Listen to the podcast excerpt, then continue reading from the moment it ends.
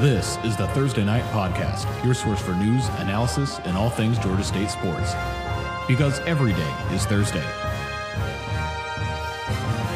Hello, and welcome to episode 213 of the Thursday Night Podcast. My name is Brady, and I'm joined this time just by David. It's the two man pod is back one more time. Loaded schedule to talk about this week. Uh, obviously, we had the news that Dell McGee was going to be the new Georgia State head coach that we touched on on last week's pod, part one. And this week we got Dell McGee's opening press conference as Georgia State head coach, as well as, as of today, as we recorded this podcast, news of all 10 of his planned hires to fill out his first full time coaching staff. So we will cover all of that on the football side, as well as putting a bow on the regular season for the men's and women's basketball teams as they now get ready to head to Pensacola, Florida for the conference tournament next week and maybe glimmer of hope from the baseball team, the Buslot boys, winners of their first two in Cullowhee against Western Carolina. The third game pending as we record this podcast, but we will have thoughts on baseball as well. But there's only one place to start this week. Dell McGee, the new head coach of Georgia State, officially made so on Monday at a press conference at Center Parc Stadium. I was there. I've obviously got takes on what I got from that uh, press conference and little media breakout session after. But David, your initial thoughts from the official it is here. Dell McGee is Georgia State's head coach, and we got a presser to prove it on Monday. We certainly did. Um, and it, I, there was a moment this week um, I saw, I think it was during the James Madison basketball game. Um, obviously, like they announced him. Uh, what, no, I think they announced, did they announce him at the Marshall game? He was there, Marshall. Yeah, it was the Marshall game. So. Note on that to log later for basketball talk, but for sure. Keep going. Um, I think it was after they announced him, and uh, the voice did like you know whenever there's a new coach, you got to get the halftime interview of the basketball game, um, and I think that was when it really hit me. In the press conference, it didn't really hit me that you know obviously there's a new coach for Georgia State football. Um, you know, press conferences are always fun. You know, sometimes you get little nuggets, sometimes you don't really get a lot. They're um, incredibly easy to win, but it's still something you can point to be like, look, they won the press conference and it's the real excitement. And I think I think it's okay to acknowledge that and to answer the question about what I thought. I mean, I per- I personally didn't care too much about the way that Georgia State recruits Metro Atlanta. I know that is a very big point of emphasis for a lot of people. Um, I think obviously it's good. It's good to get good players, and there's a lot of good players in Metro Atlanta. That's how I will say that. Um, I liked how he came right out and said, like, you know, this is this is where we're going to have our recruiting focus. Like, we are going to try to, you know, really. It, it, was kind of the same thing that Coach uh, Jonas Hayes said when he got hired um, at the beginning of twenty er, before the 2022 basketball season. You know, it's there's a lot of talent in Atlanta. That's something that we have a lot. We have a lot of relationships with the head, the high school coaches, with some of the position coaches um, in those ranks. We know a ton of people. We've recruited them well before. We are going to continue to focus on that and continue to try to build.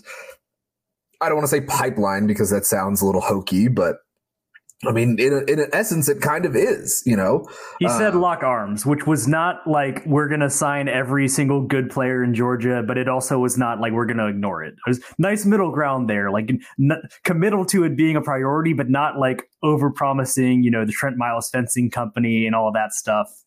Uh, middle ground answer there, while clearly making the point that like this was going to be the bread and butter of their recruiting. They're going to care about high school sp- specifically and in metro Atlanta and the state of Georgia, even more than that.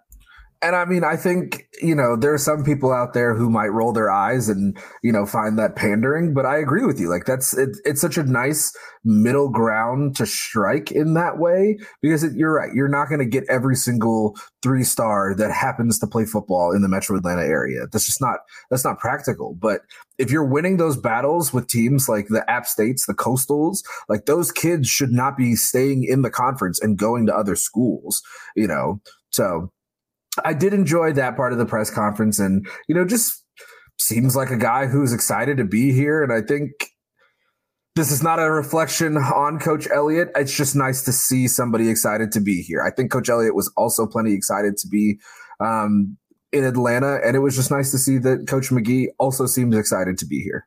Yeah, I mean, I think on that point, McGee will have a lot of people rooting for him out of the gate, especially your season ticket holder booster types that bleed blue because you know whether the appearance of you know Shawn Elliott not moving his family down to Atlanta, recruiting South Carolina, whether any of that meant he wasn't actually excited about being Georgia State head coach, I think it matters that there's a coach coming out here calling Atlanta the best city in the country and making clear of how much of an importance recruiting in Atlanta is going to be for those people who like it's okay to want your coach to be that. And while I think that like the legacy of Shawn Elliott as the head coach is muddied currently, I think over time people probably settled into you know the positives that he did bring and the consistency and all that we talked about when we kind of broke down it on broke it down on the emergency pod back when he left. But I think that there's certainly something to be said about how all in he already seems to be. And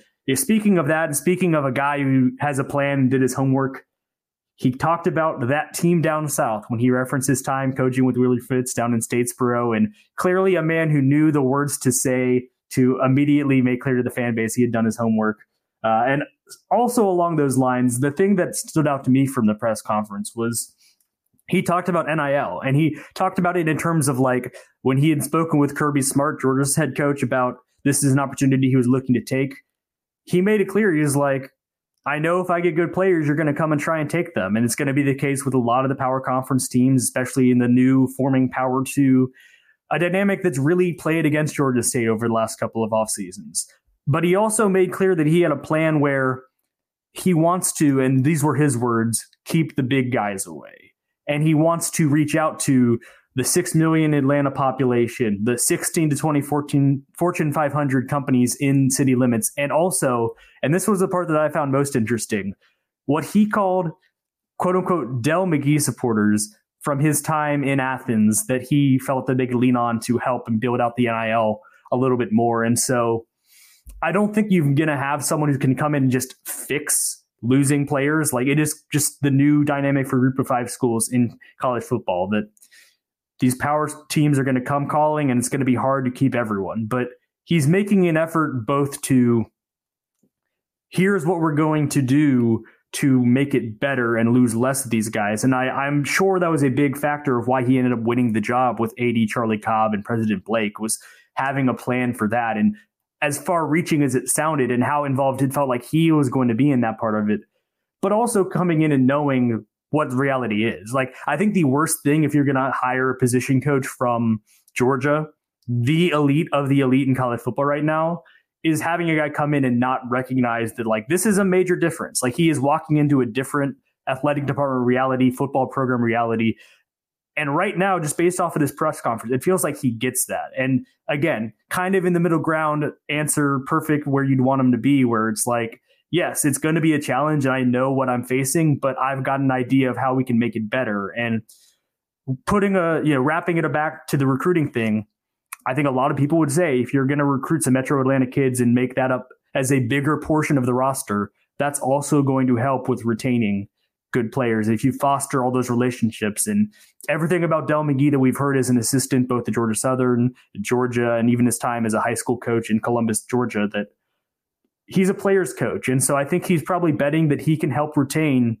more players than not by building a good environment, competitive environment, a winning environment that kids want to stay a part of. And the NIL piece is another part of it. Sounds like he is fully prepared to hit the ground running in that regard as well. So that will certainly be interesting to follow and maybe more of an off-season situation. We'll have to check back in as we are into the December times, which spelt doom for Georgia State in the portal last couple of off seasons and see see what really does change. But he has an, an idea of how to fix that growing concern for the G5 level. And I think that is an encouraging thing out of the presser.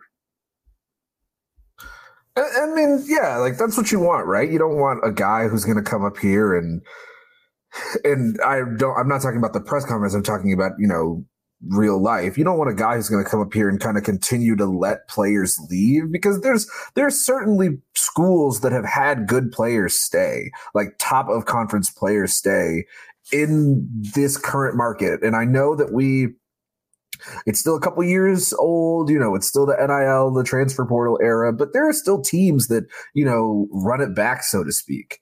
Um, and I, I, I like how much attention he is trying to seem that he wants to put into this because I think it's really important. I really do. Like keeping, you don't have to keep everybody. I'm not saying that that's possible because again, we're talking about, you know, 18 to 22 year olds who want to do various things, have their own motivations and, you know, this, that, and the other. But, you know, if you, if you've got like a roster with 15 guys who are, you know, maybe go, maybe stay, and you end up keeping 10 of them, 12 of them, that's good. And that's not something that Georgia State has been able to say the last couple years. I don't know what the number is. It seems like it is probably higher than I believe it was 22 the last two off seasons.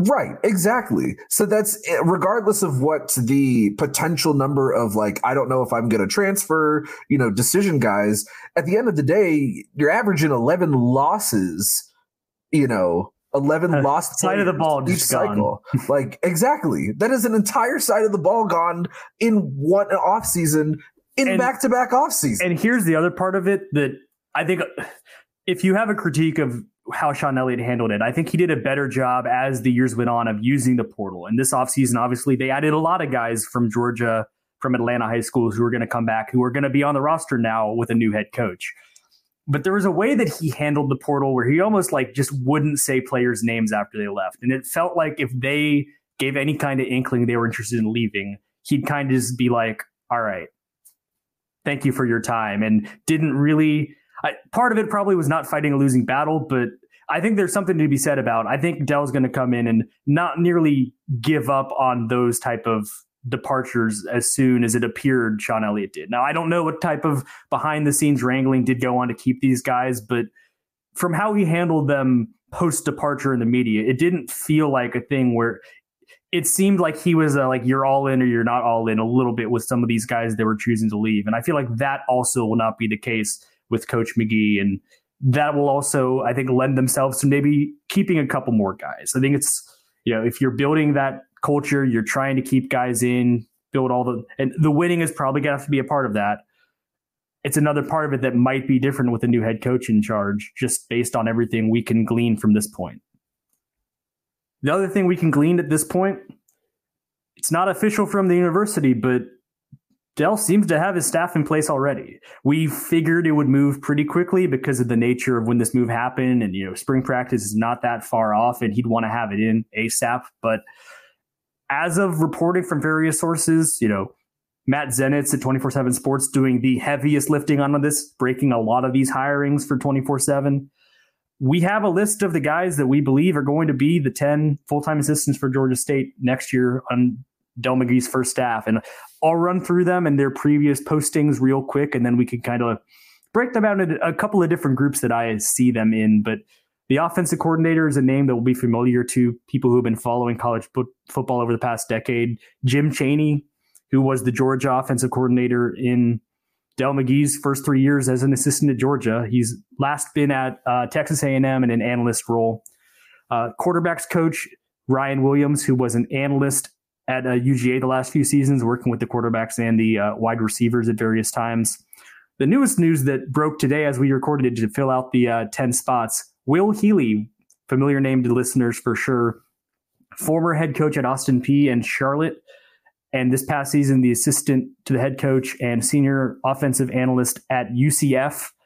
Wide receivers coach, I believe, listed when the news broke as offensive assistant, but wide receivers feels like he's going to end up coaching there. Dameyune Craig, who has spent the last six seasons as the wide receivers coach at Texas A&M and had been at FSU and Auburn before then. He played alongside Dell McGee at Auburn. Uh, the offensive line coach, Manry St. Amour, who was the assistant offensive line coach at UGA this past season, has been an assistant there the last couple of years and also played for rival Georgia Southern uh, back in 2011 to 2014 times, was all Sunbelt on that first Willie Fritz team in the Sunbelt in 14. On the defensive side of the ball, you got Kevin Sherrer, who was co DC and linebackers coach and was the acting DC for the final eight games of the season for Georgia Tech last season.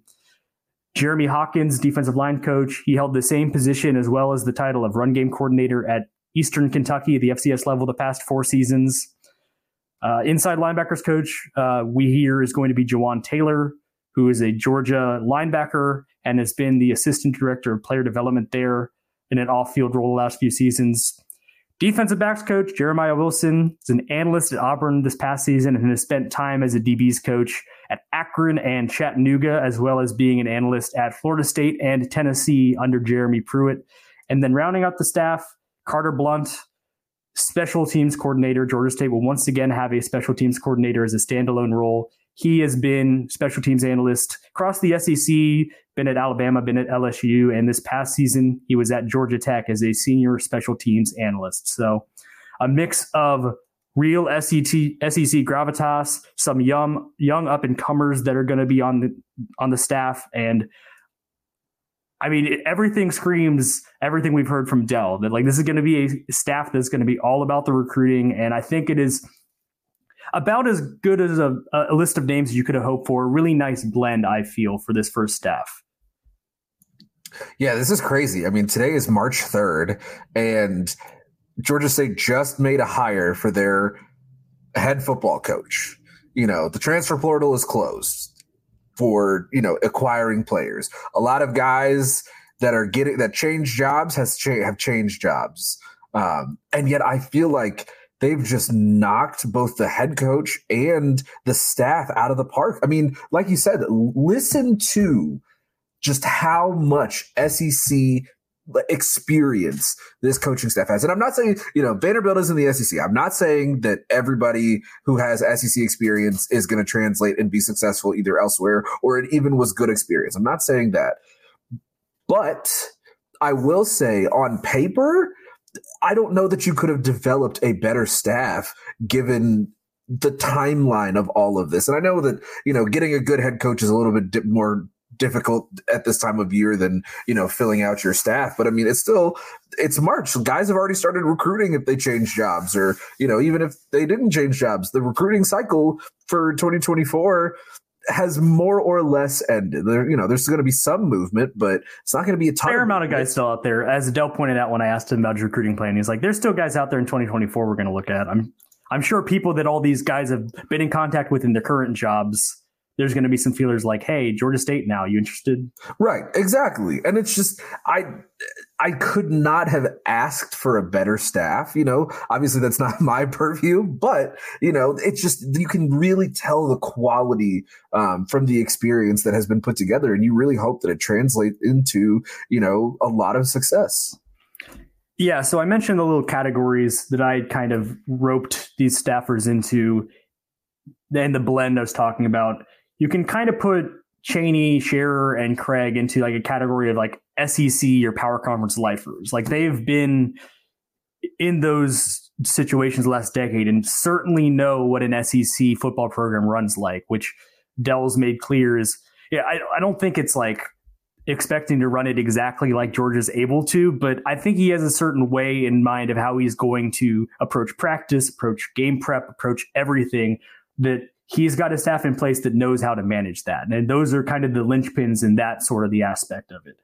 You've also got Blunt, the special teams coordinator, Hawkins on D line coach, and the secondary coach, Wilson, who have real experience as position coaches at, at this level and at lower levels at the FCS, but also have spent quite a few years themselves off the field in those power conference buildings. So again, another group of guys that have applicable experience doing the job they're being asked to do and also have been in those SEC buildings to know kind of what Dell wants to do and wants to instill. And so even as there's going to be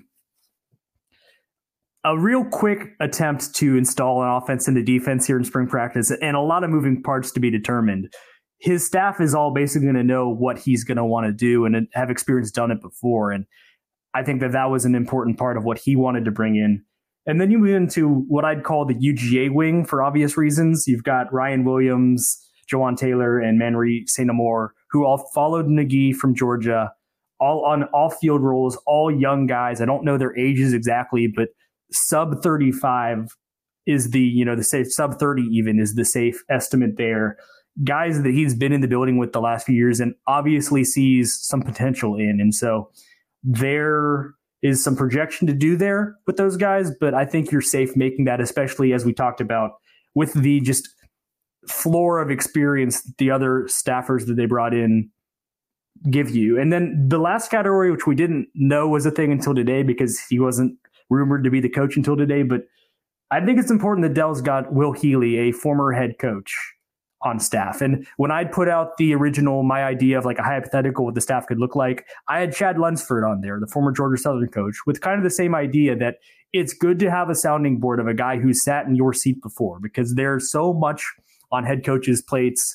And, you know, obviously he did not have a lot of success at Charlotte when took them to a, a bowl game, I believe, and ended up being fired in the middle of the 2022 season he had success at Austin Peay and like whatever you want to level of success or not, just having that experience as someone you can talk to in the room and be, I mean, based on his resume, a pretty overqualified running backs coach uh, is a good thing to have to round out the staff. It kind of felt like it would make a lot of sense for there to be someone on the staff who's been a head coach before and right at the bell with the final name that we've heard for the final spot that we knew was going to be open he got that. And so all of them you feel like are going to jump in recruiting wise, except maybe Chaney, who's really been more of a, a play caller type. But again, kind of in the same vein of it's good to have a a head coach on staff. I think it's great for Dell to have a guy in Chaney who I don't know how long term he's going to be at Georgia State. Like it just doesn't feel like the guy that you signed to be your OC for the entire time. Just he's in his 60s, he's been coaching a while, but with the spring install coming very quickly, with less practices than you normally have for a spring because they had already started before Shawn Elliott left, you've got a guy who Dell's just going to trust to totally run, install everything, the offense. And on Saturdays when they're playing, he can handle all of that stuff, and Dell can do his CEO, you know, all that he's going to do running it like a CEO. And so talked about you know Dell feeling like a guy who's got a plan, and I think his staff kind of signals that for sure.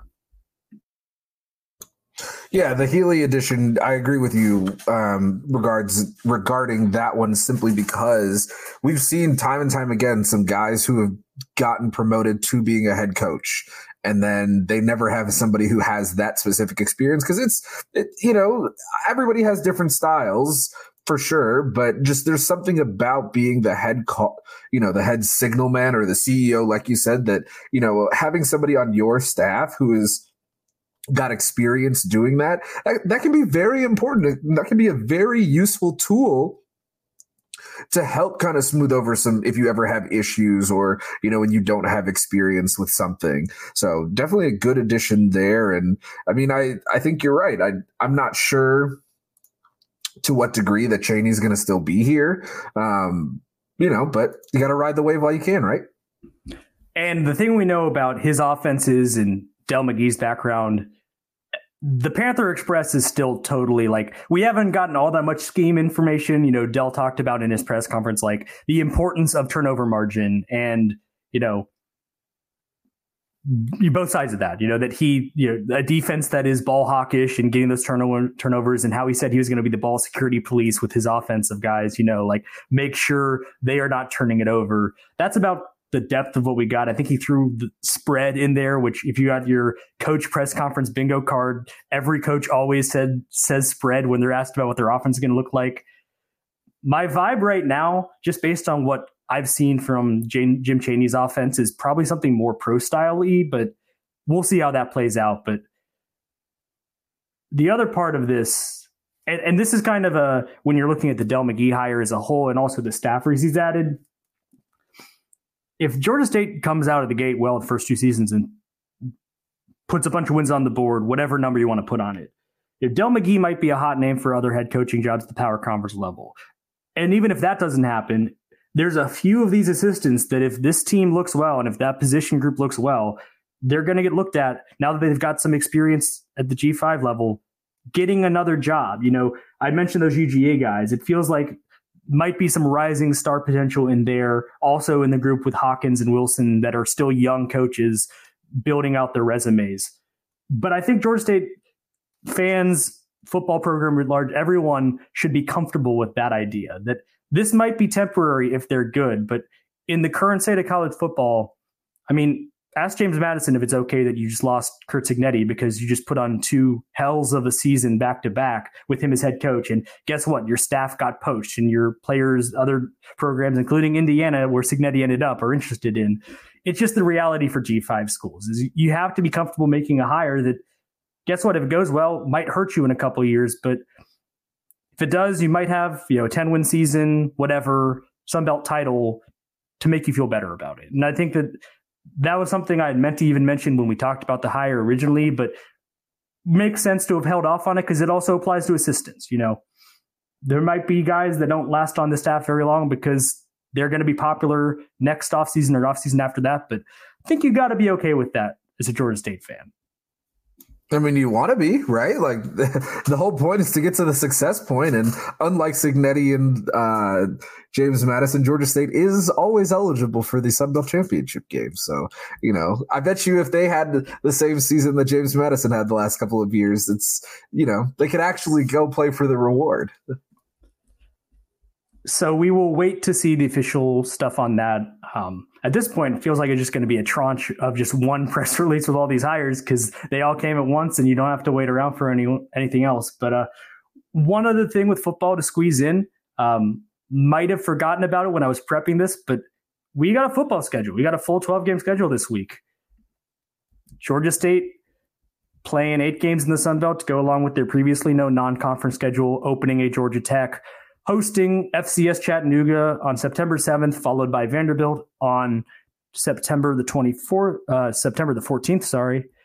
And the other game we knew was they were playing at UConn on November the 2nd, a couple months later. And now we know the rest of it.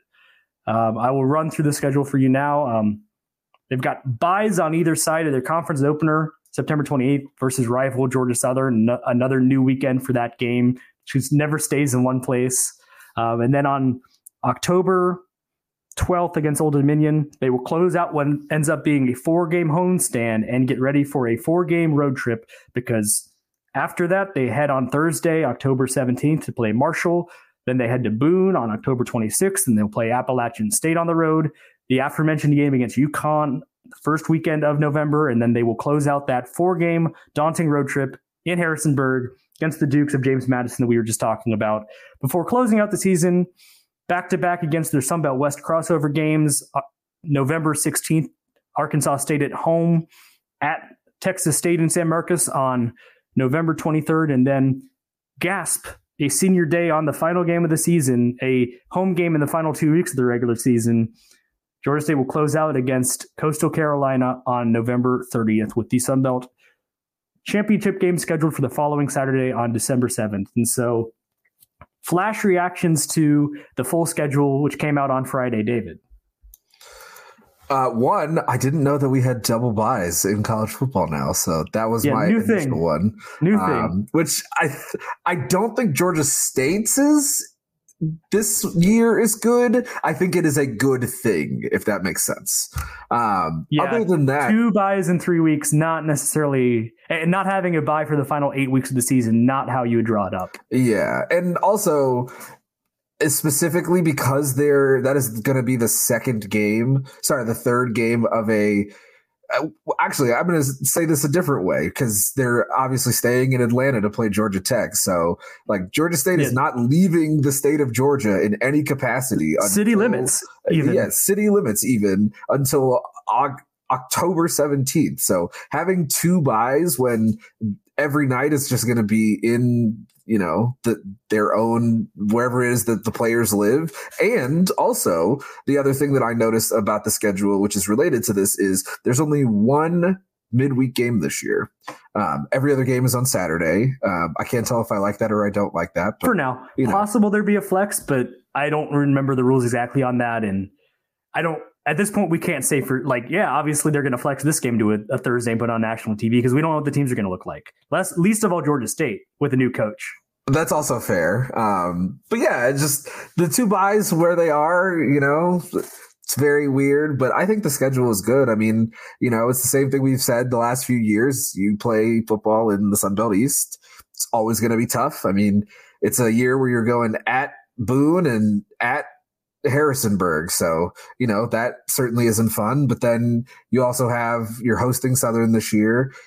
At some point, a home team is going to win. You're hosting Coastal Carolina and it's senior day.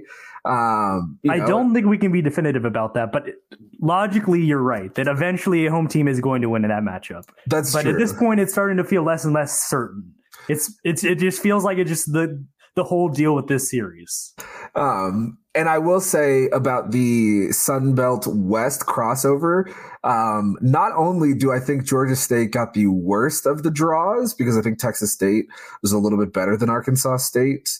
Um, there is some lovely Sun Belt news over the last like week or so um, that yes. Texas State, out of absolutely nowhere, um, have a new quarterback. Let's let's just say so. Going on the road in the second to last week of the season uh, is going to be tough for Georgia State. Yeah, James Madison, quarterback in 2023. Jordan McCloud is committed to Texas State, and so GJ Kinne, after really fumbling both TJ Finley and then Jayden de Laura, who he got de Laura to commit to Texas State, apparently didn't let Finley know, and Finley was like, "I don't love that. I'm going to go to Western Kentucky." And it felt like like how did you manage this total bungling of what was a great quarterback situation without even getting de Laura there? Like Finley was great for them last season.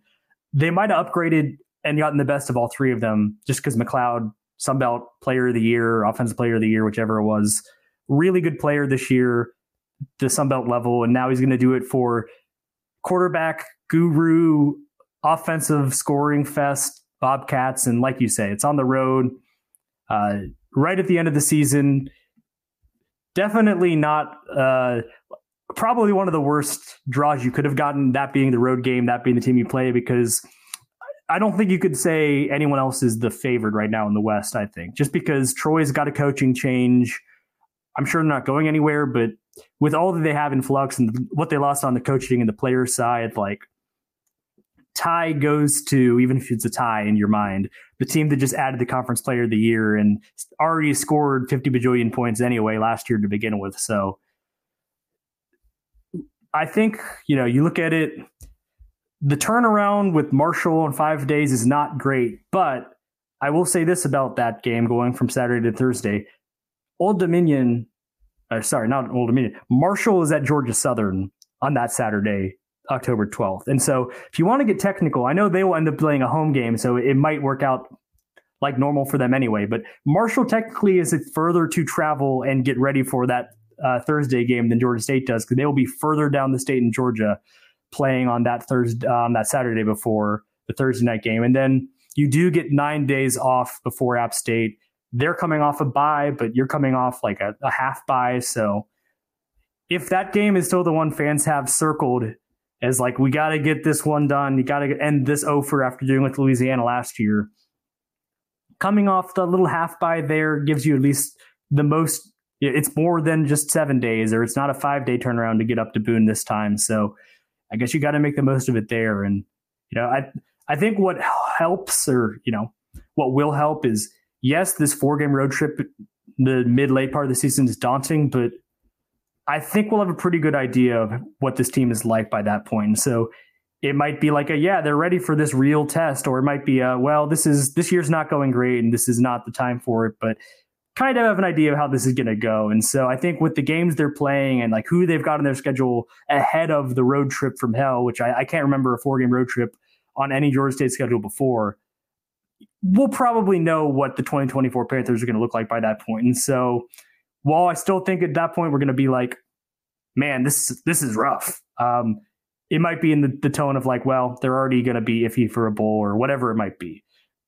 So much ahead of us is on the football side, but now we know the, the dates they're going to play, how how the sequence lines up, and the other side of that coin is you do get like David talked about, basically a month and a half where you don't go anywhere, and you got to make that count as far as getting consistent home attendance, building up some wins, maybe getting some momentum going in the early going with Dell as head coach. And that opportunity does exist for you just as much as the uh, four game road trip exists in a more negative way.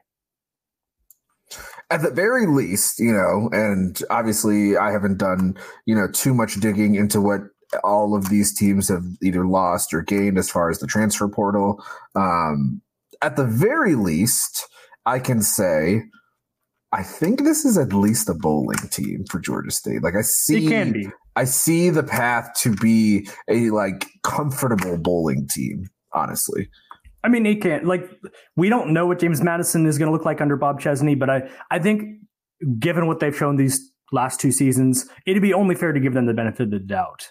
App State won the conference or won the division this past season. They've been doing that since they got here. Give them the benefit of the doubt.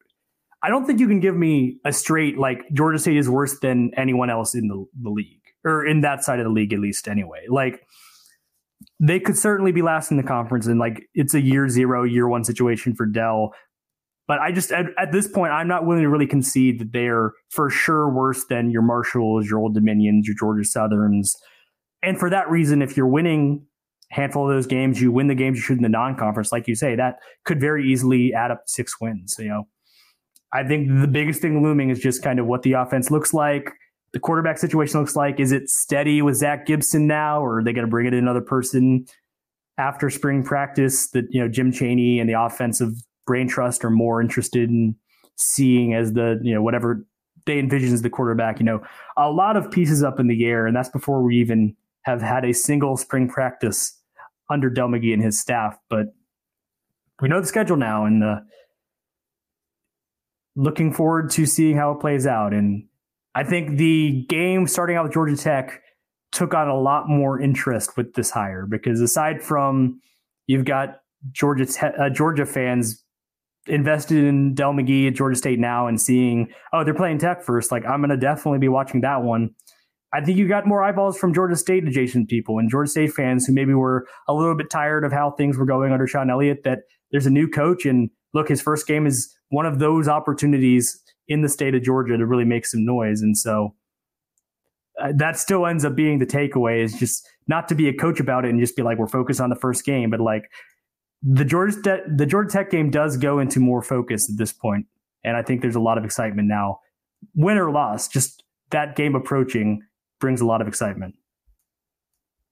Well, 37 minutes in, a lot of football talk. We still got the end of seasons with the basketball teams to talk about and the first preview of what Pensacola and the Sun Belt tournament is going to look like for them. So, start on the men's side, probably the one in one week everyone basically expected.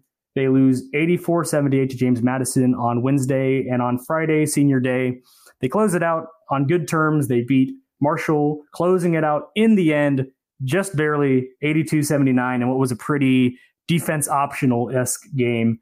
Uh, the final record for the Panthers in Jonas Hayes' second regular season is 14 and 16, 8 and 10 in the Sun Belt. So for the second straight year, losing regular season, it'll basically take winning the Sun Belt tournament to get a winning record. Um, disappointment, I think, but starting with the JMU game, you're talking about the record, you're talking about the disappointment. I think they played them pretty well. And I think this isn't the loss that irks you. The loss that irks you is that you lost to Northern Illinois, who is kind of totally had everything snowball for them in MAC play. I think they're 10 and 18 uh, right now. That was the game you lost early in the season. You lost to Coastal Carolina. You lost to Georgia Southern. You lost to Texas State, and that one was at home. If they even flip half of those results, you know, they're looking at winning record, and that at least feel like more like progress. But I thought they gave James Madison a lot. It was kind of the same thing with the first game. You know, they gave up that 17 0 run to start. And in this one, it was in the second half. They got outscored 22 8 in what you'd call the third quarter, the first 10 minutes of the second half. And they got down by 22. And while they put a lot of effort in to come back and, and try and make that a game and got it as close as four a couple of times, you got to head off that run before it gets to a 21 point deficit because that's just asking so much of yourselves to get all the way back and tie the game or take the lead. James Madison's tough, man. That's a really, really good basketball team. Um, selfishly, I'm very excited for the Sun Belt tournament because, you know, unless some weird stuff happens, the date between James Madison and App State is going to be some very, very fun basketball. And App State's beaten them twice. uh, and it's really hard to beat a team a third time. Um, so this is going to be a really fun basketball game.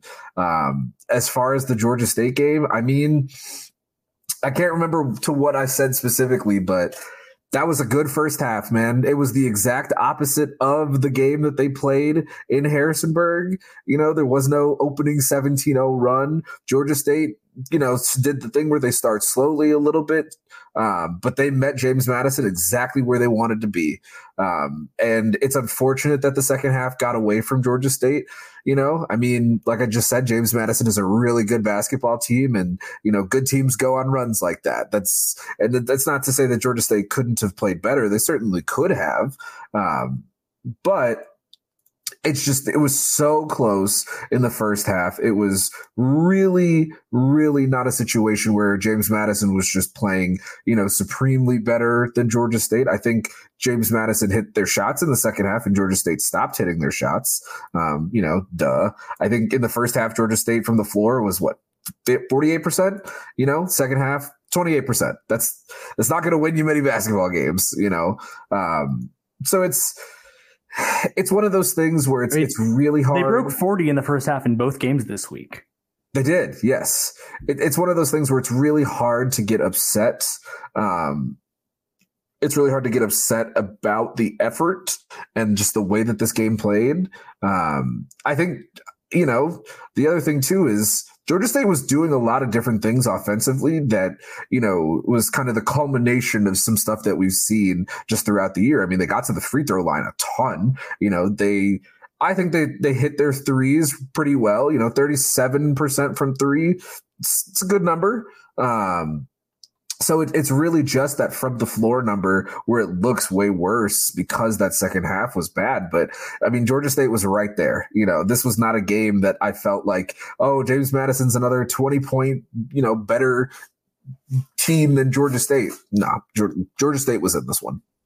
Yeah. I mean, if you look at it, I don't remember the exact time on that.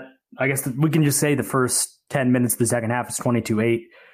James Madison was doing some quick math in my head plus 31 there in the 15 minutes between the two games that this two head-to-head series.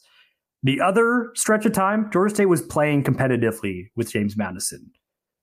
They just, you know, you can't erase that. You can't have those little lulls against a team that is 27 and 3, now 28 and 3, because they're just, they've got that it about them that they can make those moments happen.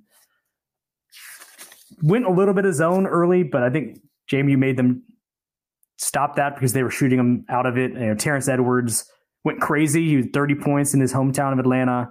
Uh, and to what you were saying, getting to the line a lot is maybe an understatement for Georgia State. They were 32 free throw attempts and they made 29 of them, 91%. The thing that hurt them was James Madison was making theirs down the stretch too. James Madison ended up 17 of 21 from the line. Edwards was 10 of 10. And through all of that, it was a four point game. The final minute, James Madison had the ball. All the attention rightfully goes to Edwards on the drive on that play because he had been just crushing Georgia State all night. And he kicks it to Raekwon Horton, who hits the dagger three, seven point lead in the final 30 seconds. And that was it. But you did force them to that point where they good team that has made a lot of winning plays down the stretch had to go to that bag late to escape Atlanta with a win.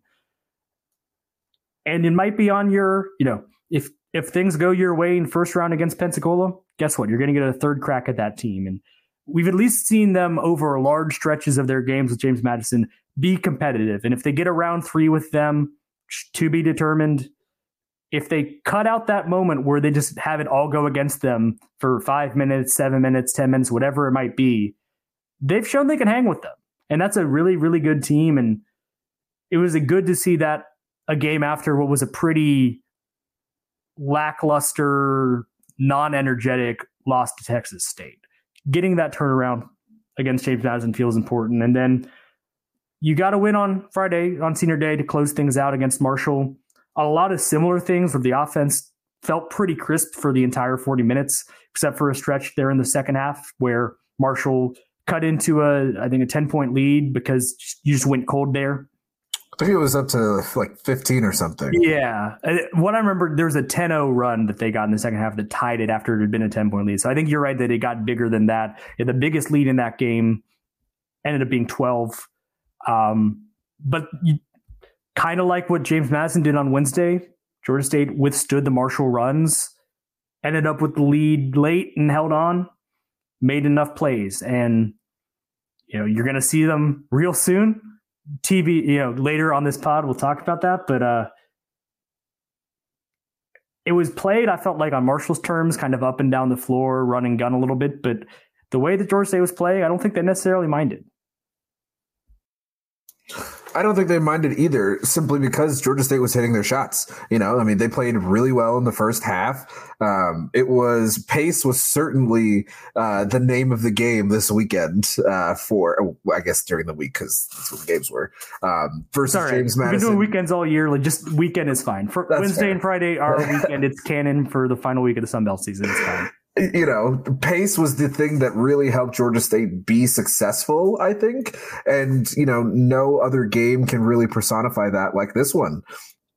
I mean, it, the first half, they just really went after the basket, or, you know, they would find good looks. And I thought that the offense was flowing really well. You know, Lucas Taylor had a really good game you know, Dwon Odom was he had a double double, um, you know, thirteen points, ten assists, seven Honestly, rebounds. I, was, I was about to say, I'm not sure changing you, you know, brother. I see that those seven rebounds, you know, um, so it's it's one of those things where I feel like the offense this weekend clicked in a way that it hadn't a ton lately, um, and they, I mean they did enough against Marshall. Like that game was funny only because it was kind of the reverse of what I've been saying about a lot of Georgia State games lately. You know, they, I didn't think they started off slowly. It, you know, they seemed like they started off strong and then best in ages. I, I, I don't know if yeah. the last one would have been, but like yeah, like they were out of the gate and they were up early, and it's like, oh, they're just making everything. Exactly. I forget you, where they like got to, but it was like ten of thirteen that they started making,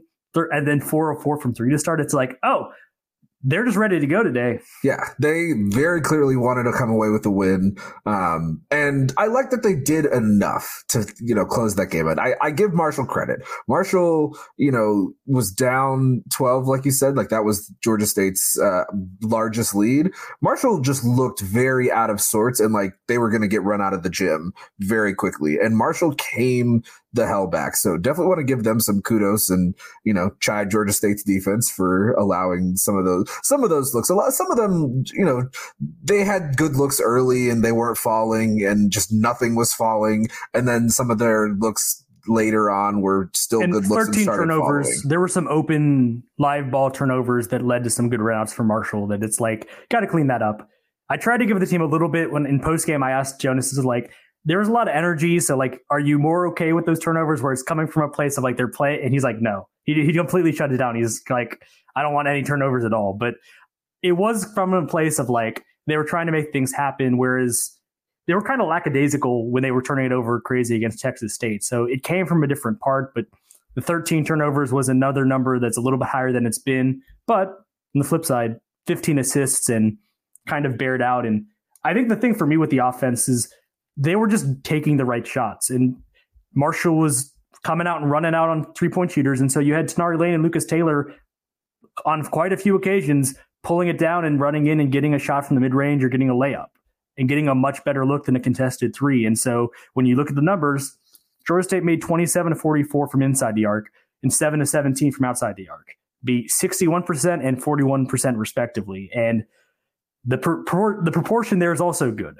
A lot more twos because they were getting a lot of good looks from inside the arc, and they were making the shots to go along with that, and it's why they ended up putting 82 when all was said and done on the on the scoreboard. Exactly. You know, and obviously I can live with some turnovers, you know, better than Coach Hayes can, but you know, it's it's one of those things where I would rather them being able to push the tempo and continue to score and, you know, tighten up some of that and try not to lose that aggressiveness than when they're being tentative and hesitant and not really, you know, getting the ball actually through the basket. I had mentioned it earlier. Dell McGee got introduced there. That was the game that that happened at. And Georgia State football came out in pretty good force in the student section. And I was remembering from my time as a student, during those glory years with Ron Hunter, you'd have guys like Will Lutz, Nick Arbuckle. Back at the sports arena, uh, it was the little area behind the hoop that doesn't really, it's a lot bigger of an area now for seating, but they were certainly making their voices heard. And it did make me wonder if another part of this football hire is, you know, maybe they were just there because Dell was getting introduced and it was like, hey, go to the game, support our head coach, whatever. So we'll see if it, you know, continues to play out in the next regular season if football continues to make a presence. But I thought it was very welcome. Some trash talk directed certainly in right at the Marshall bench at times, a lot of energy specifically going in their direction uh, in ways that maybe hasn't been there in other recent basketball games. But I think all good that it was there. And if it is tying into a larger kind of synergy across sports, across campus that Dell is going to bring, that's an area that, you know, quite frankly, Coach Elliott didn't have a lot of time for and a lot of interest in. And that was another part of just the early time with Dell as head coach that maybe there's something changing there. And I think that is going to help for him as far as getting people at, at football games because it's going to be putting that energy forward and getting it paid back in return. But wanted to mention that. Um, also worth mentioning, we knew Brendan Tucker, Leslie Nkereuwem, Jaden Turner were going to be honored for senior day. I don't think anyone really knew until the game notes came out that Dwon Odom was going to be taking part. Uh, he was honored for senior day as well.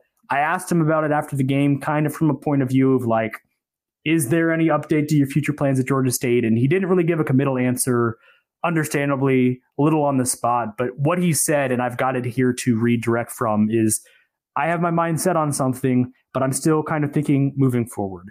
Got some decisions to make off the court and on the court. So I'm still thinking, so I don't really have an answer right now.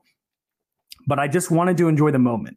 I've been in college for a while, so no matter what happens, as these guys say, I'm old, I act old, but I just wanted to enjoy the moment with my teammates, so I'm still trying to decide. And so I think hold off until we have some more finality there on like the, the broader discussion. And obviously, not being able to count on Dwon Odom for next year's team will change the a lot of what you know. It's going to mean you're going to need a new point guard. It's, it's going to mean a lot of things, but we should probably hold off on that until we have something final. But quote that is leaning me more to thinking this might be his last year at Georgia State, and so it was worth noting here on the pod and more on that as we know more and as he makes his actual final decision on that. Yeah, I mean that'd be a huge loss, and you know won't go too far into that since it's not a loss yet. But you know it's always nice to celebrate the seniors and even the surprise among them. you know, at, at this rate, you never know really who's going to be a senior and you know sit for senior day and who's not going to. And if it is the last game he plays in the Convocation Center, 13 7 and 10 feels like a very Dwon Odom game to end on in Atlanta. Uh, kind of got everything on display with him as being the, the distributor of the offense, getting to the rack, and being just a tremendous guard at rebounding the basketball. The other, um, on the other side of things, not a great end of the season for the women's basketball team. Uh, they lose seven, uh, 97 69 at Marshall on Tuesday. They lose 74 62 at Coastal Carolina on Friday. It means they lose their last five of the regular season, six of the last seven. They're 15 and 14, 9 and 9 in Sunbelt. And that means they will be the eighth seed in the tournament, playing App State in the first game on Wednesday at 12:30 p.m., 11:30 a.m. Central, with the winner going on to play number one seed Marshall who has only lost one conference game this season, 23 and 6 overall record. So if you'd taken care of maybe either or both of those Coastal Carolina games that was against a team that ended up only winning five conference games, you probably get on that seven seed line and you're just the, the draw that you're getting against a Troy team that you've already beaten as the two seed is just infinitely better than like it is just it is what it is and I think you you honestly you got to worry about beating App State first, but just a, I would not have put any money on the idea that the women's team were going to have a lower seed than the men if you had asked me a month ago. It just I I don't know what happened. They just kind of lost what had been working for them for much of the conference season, but real rough close of the season for the women's team. Real rough close. Um, and what makes it even rougher is it's not like we're talking about losses against terribly good teams. You know, I mean, Marshall is good. Okay, I'll give them Marshall. All right, you know, but like Coastal Carolina, it's not a good basketball team, and they got swept. Like that's you know that's very frustrating it might not be the right word necessarily but it's you know app state is right there around that same area as them but you know didn't look great in that game either so it's like I don't know what happened. You know, it, this was not a situation that was even possible to me a month ago where the women would get a lower seed than the men. You know, I mean, I, I, think a month ago, you, you know, you could say, all right, this is a team that, you know, could be getting to, like, should.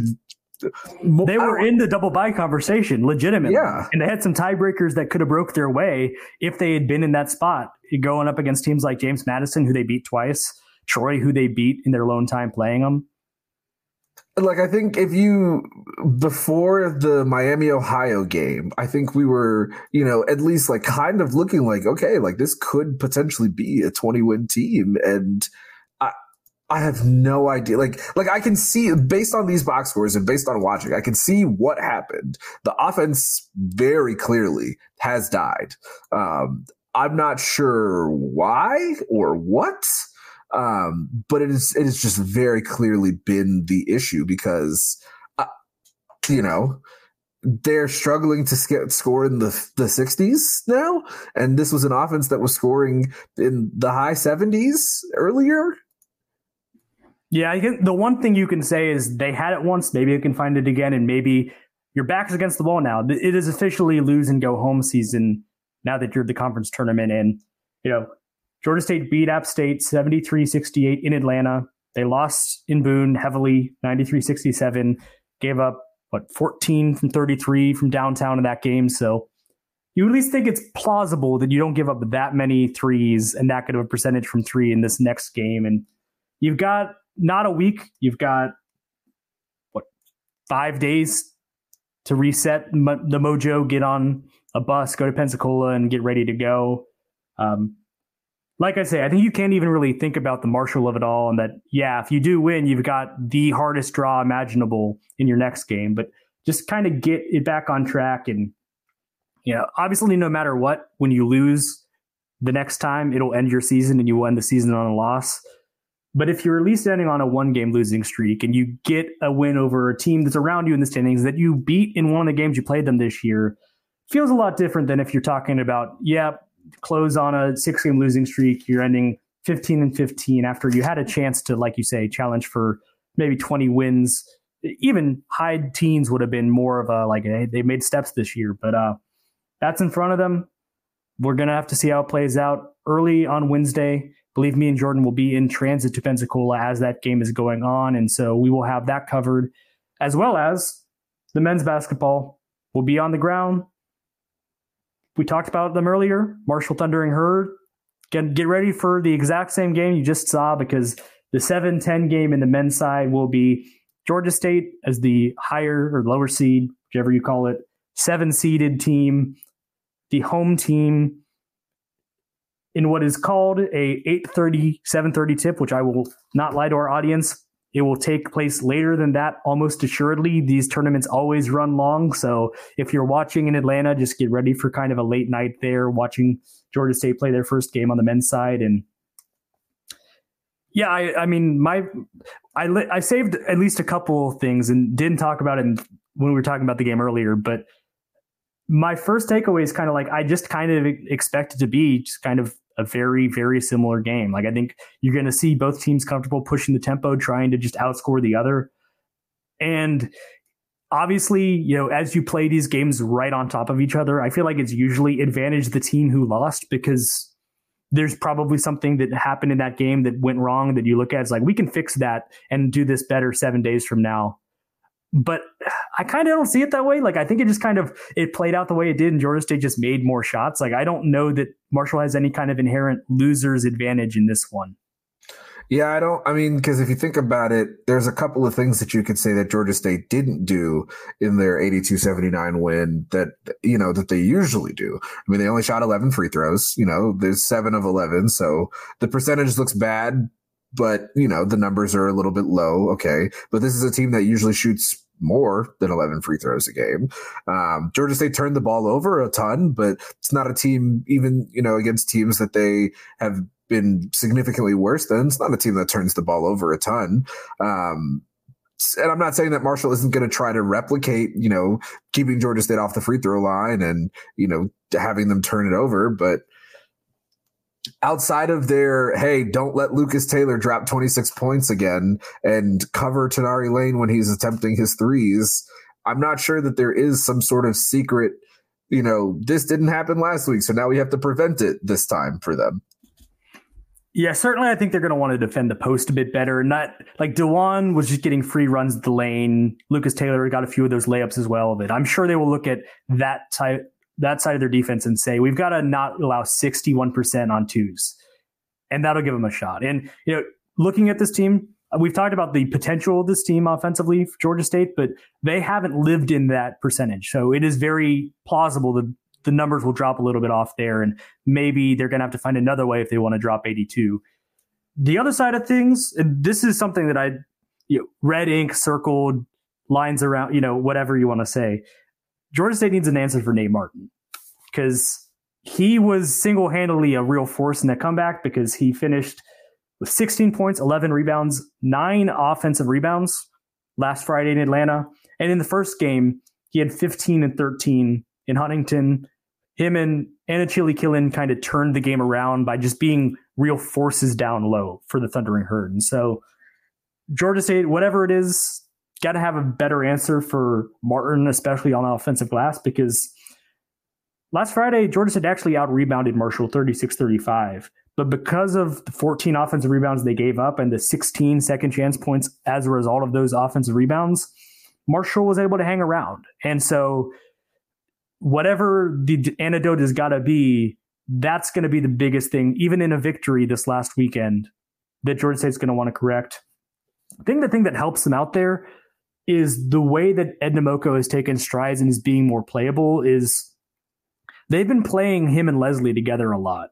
And there were some two big quote unquote lineups all through the year when it was Leslie and Jaden Turner. But I do think it's different when you've got Leslie and 6'10, 6'11 Ed out there and he's been taking strides in how he's attacking the glass, and he's been part of the reason why they're getting more defensive rebounds, and it's been less of an issue than in recent weeks. But with Anochili-Killen and Nate Martin and uh, Connor, number 41, who is also just kind of being annoying down low and getting those offensive rebounds and those putbacks, uh, this is a team that's going to test you in that regard. And so you're going to have to come up with something different in round three a week later if you want to come out with the win again, move on. And like I said earlier, winner of this game will play James Madison, the two seed, the same time or thereabouts the same time, two days later. And so I think if you're talking about you go out in a blaze of glory against the two seed who might end up winning the tournament, it would be completely different to losing in the first round to Texas State like last year and end up with a 10 win team. And so I do think that getting through this test of playing the same team again not insignificant. Like I think a win here would do a great deal of good. And as ever, if you're alive in the tournament, you're alive for that bid. And so it, you'd move around further down the line, to have a chance to continue to be, you know, see if that slipper's going to fit. It's a learning experience too for Coach Hayes. You know, if, if, they were to move on, I mean, last year's entrance didn't go well. Um, last year's season, we know, didn't go well, and I I don't know when we will talk a moratorium on the 2023-2024 Georgia State men's basketball season. Um, there were improvements, you know. It, it didn't look great there for a second, but there were certainly improvements. You know, I think we'll have to decipher whether or not they were enough improvements, but there certainly were improvements. So getting a win in Pensacola when you are the favorite sounds good to me.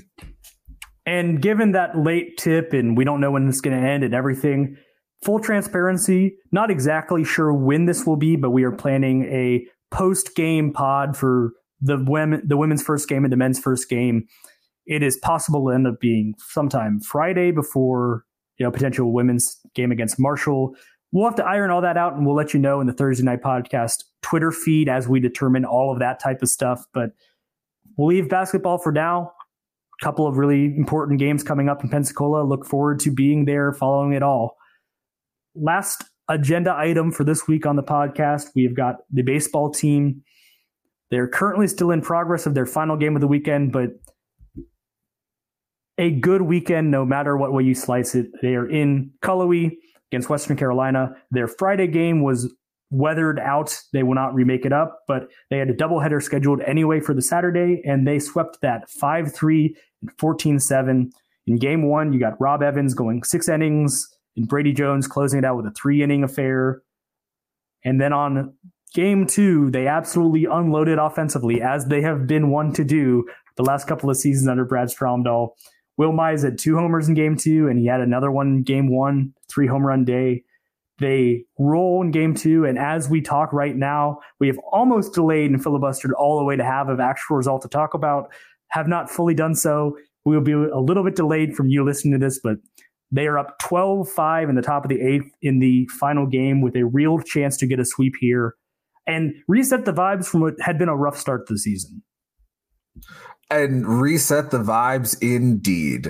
Um, the offense this weekend specifically, it's been good, but I don't even want to talk about that because I care more about the pitching. Look, man, you know, it's college baseball. So, but it's at the end of the day, it's still baseball.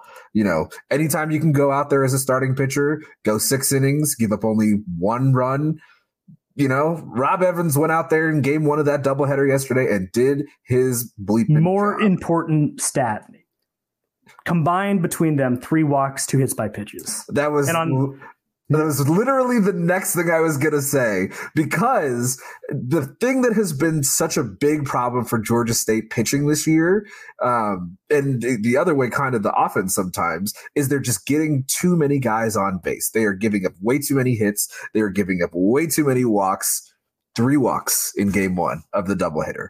Three walks you know, like I, I, it sounds crazy, but I'm almost more excited about the three walks like than just the three runs given up. You know, because I mean, even in the the second game of the doubleheader, they gave up what 12, 12 hits, sorry, no, eight hits and then five walks. Obviously, seven earned runs, but you know, like that for this team has been too much traffic. The bats showed up in game two of the doubleheader, so it was fine. And a lot of that damage came before, you know, Western Carolina really got going. Um, but it, it's just, it's so easy for teams to claw their way back into games if you're just letting guys get on base a ton. And, you know, so far through this series, it seems as if the pitching has kind of stopped the bleeding a little bit. Yeah, nice to see that on the road as well. Um, they actually had less men left on base than Western Carolina, despite winning by seven runs. You know, 11 hits, three home runs, eight walks for the Georgia State offense, and five left on base to Western Carolina's six. So taking care of their opportunities when they had them at a better rate than Western Carolina. And like you say, just blitzing them. And that also happened in the game that is currently in progress. They're up 12 5. They were up 6 nothing real quick. And you had a home run from Ryan Dio and Jesse Donahoe got a home run as well. Uh, another game, you got five walks. Only three as a pitching staff so far through seven innings pitched. And on Saturday game two, Ross Norman and Schofield, two freshmen, covered six and a third of the innings for you. And yeah, they gave up some of those runs. You know, they gave up seven in that stretch, but it's two freshmen really cutting their teeth and bridging a whole game basically. And then you had Duncan Lutz, two and two thirds, no runs, no walks, five Ks. It, I don't know how you can kind of mix this all together for the best benefit of this team, but if you're getting that from Duncan Lutz and you get Brady Jones bridging with three innings and Davis Chastain in kind of a longish middle relief role, that feels like where the strength of this pitching staff has been. And it's about like getting Evans and getting Tyler Roche to help get to those guys to where they're pitching in later innings and not pitching the middle third of the game. That happened this weekend along with the bats coming back. And it's still, you know, probably the worst team you've played so far because you know you've got Seton Hall took two or three from you and looks pretty decent.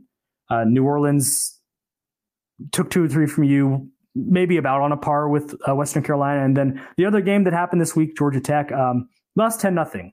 Drew Burress hit four home runs. He's a freshman. I don't know that you can chalk much up to that one except to say like Georgia Tech and Georgia are good this year. And Burress is going to do stuff like that, although maybe not four home runs in a game levels of that to a lot of teams until he is draft eligible and then probably past that as well. And so as things go now, this game will wrap up. Still not over by the time we have finished talking about it, but it is still 12 5, and you will be able to tell us the final score when you listen to this tomorrow. Uh, Mercer at home on Tuesday, and then a four game set scheduled on the weekend against Army. Another good team in Army. They've been kind of a fixture in regionals the last couple of seasons. So you're getting a test at home, but five games, and when you've got a losing record, what that means is you got a chance to turn that into a winning, a winning record at home by the time this week's over. Yeah, and Mercer's going to be tough. They lost their first game of the year in uh, I think ten innings, um, and they've won nine straight. So like that's that's that's going to be a, a, tough game. Um, Army's record isn't as good. Um, I think it's just been a matter of the sequencing. Like I still think they will be good, as Georgia State just scored again.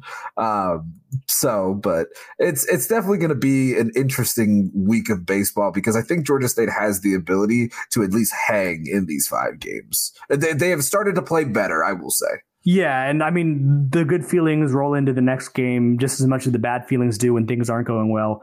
The one thing I would say about the midweek game against Mercer, Mercer, like just don't get shut out and lose by double digits because like there is a piece of it. Like yes, Georgia and Georgia Tech are good, but the midweek has not been a particularly successful competitive endeavor so far. And so it makes sense, given pitching has been the issue, that your depth of pitching would certainly be tested in those games. Uh, but got to get something going on the midweek because, as we've talked about a couple of times on here, racking up those midweek games as the season goes on is going to be the difference between you know the win total that Georgia State can realistically shoot for and where they end up. As I take a deep breath, as we have talked about a lot of stuff on this week. Real newsy pod. Thank you all for listening. We will be back at a time to be determined later to talk about the first rounds of the basketball game and the basketball Sunbelt tournament. And as any other news comes up, we will certainly cover those bases as well. But thank you for listening. Have a good week. And folks, it's March. Cue the RJ Hunter clip. That's a great way to end this one. 10 seconds. Not RJ Hunter. RJ Gets the ball up, not a shot. Back to Hunter for three. Good! RJ hits a three! 2.6 seconds to go! Ron Hunter fell out of his chair on the other side. Panthers now lead it.